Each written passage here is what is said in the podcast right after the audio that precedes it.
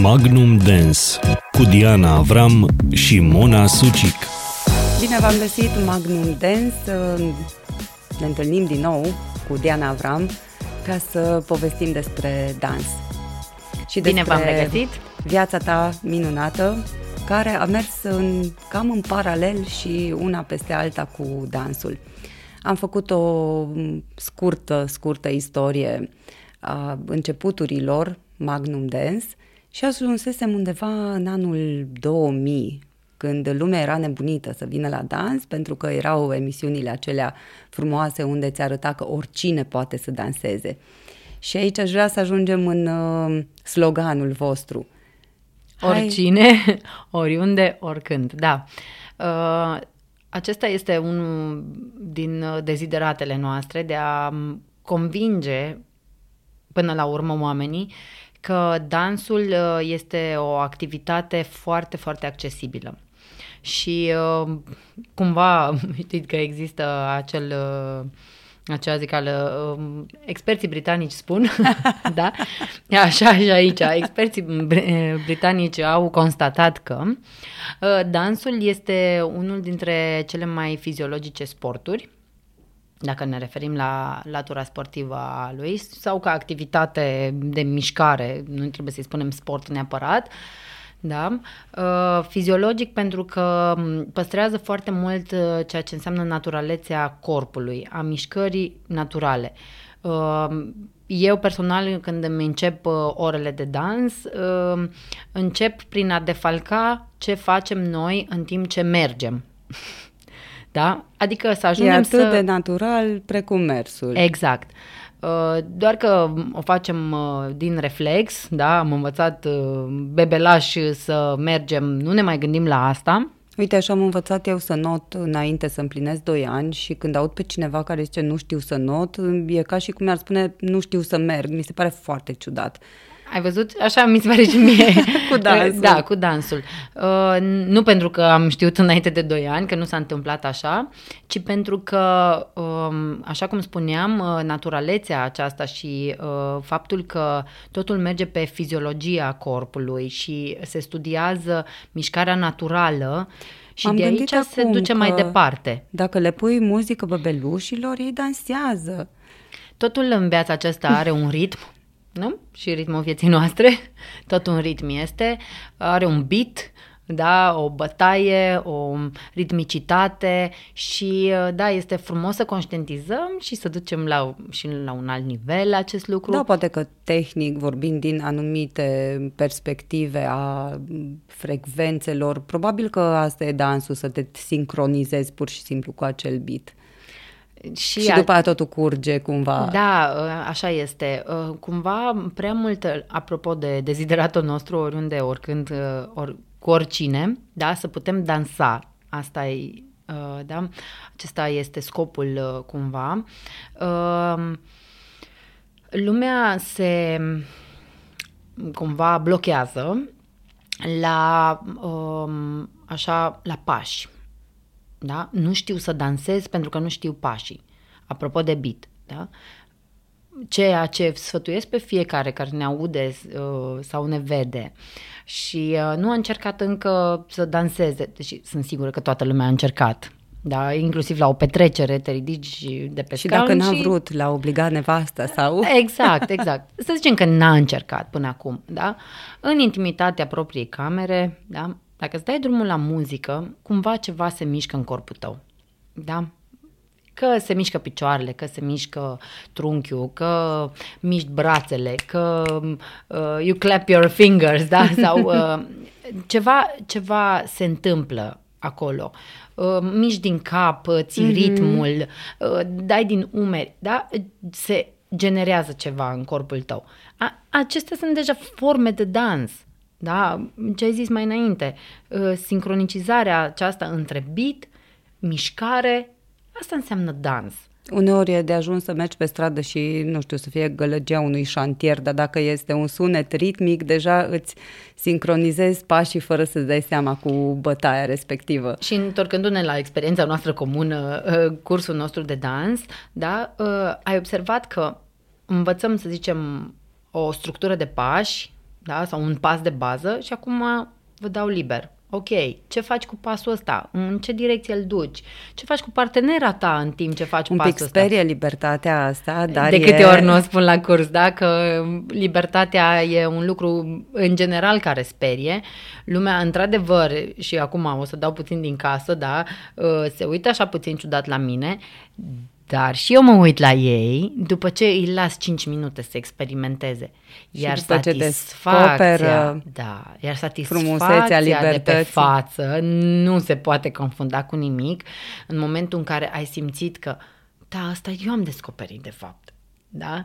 Am descoperit că pot să o iau și în față și în spate exact, și nu când sunt ai ieșit restricționat. din pasul uh, riguros de școală și intri practic în muzică. Da, asta, asta, asta vreau să transmit uh, prin uh, ceea ce eu numesc bucuria dansului. Pentru că e o redescoperire permanentă a ta, a corpului tău, a ceea ce simți, a ceea ce interpretezi. Uh, Acum uh, simt uh, să ascult uh, beatul, da, care l-am ritmul de pe fundal.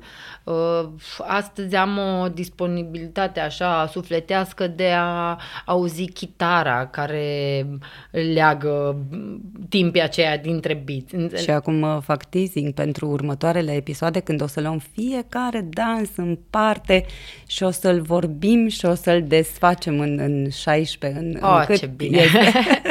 da, îmi place provocarea aceasta și uh, n-am crezut niciodată că am atâta de mult de povestit despre dans, uh, dar în același timp uh, îmi, îmi creează bucurie numai faptul că suntem aici la masă și povestim și îmi reamintesc o grămadă de lucruri și uh, da, îmi dau seama că dansul înfrumusețează viața noastră mult. Vreau să te întreb, care sunt principalele obiecții când inviți un adult și îi spui, uite, am un curs de dans.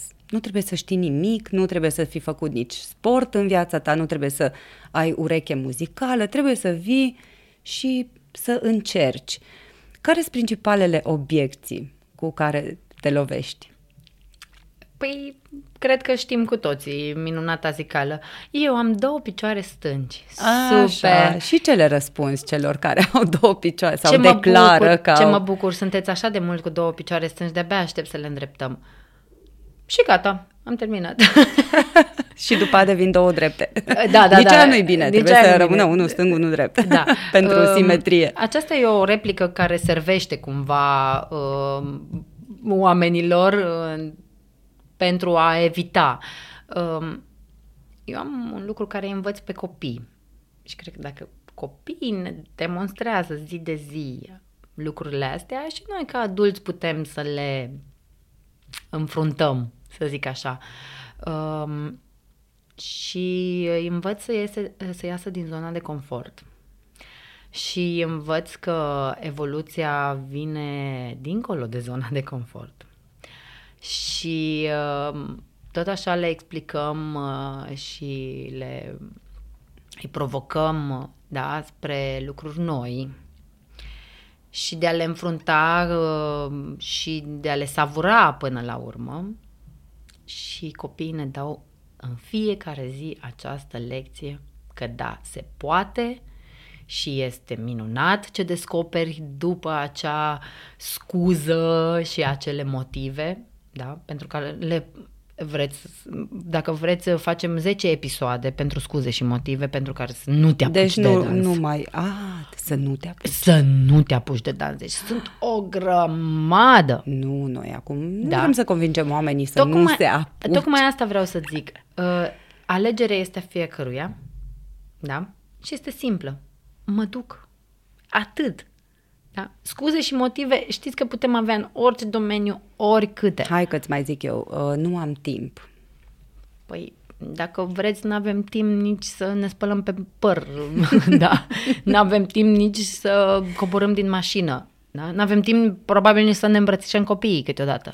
Nu am partener, nu am cu cine. Ce se întâmplă dacă cineva totuși își dorește să vină, nu are partener? Păi și care a fost experiența ta, Mona, care ai venit fără am venit partener? fără partener și am găsit parteneri în acel grup, la fel de neexperimentați ca mine sau experimentați și am descoperit, la un episod aparte, uh, am descoperit ce confortabil e să te lași condus.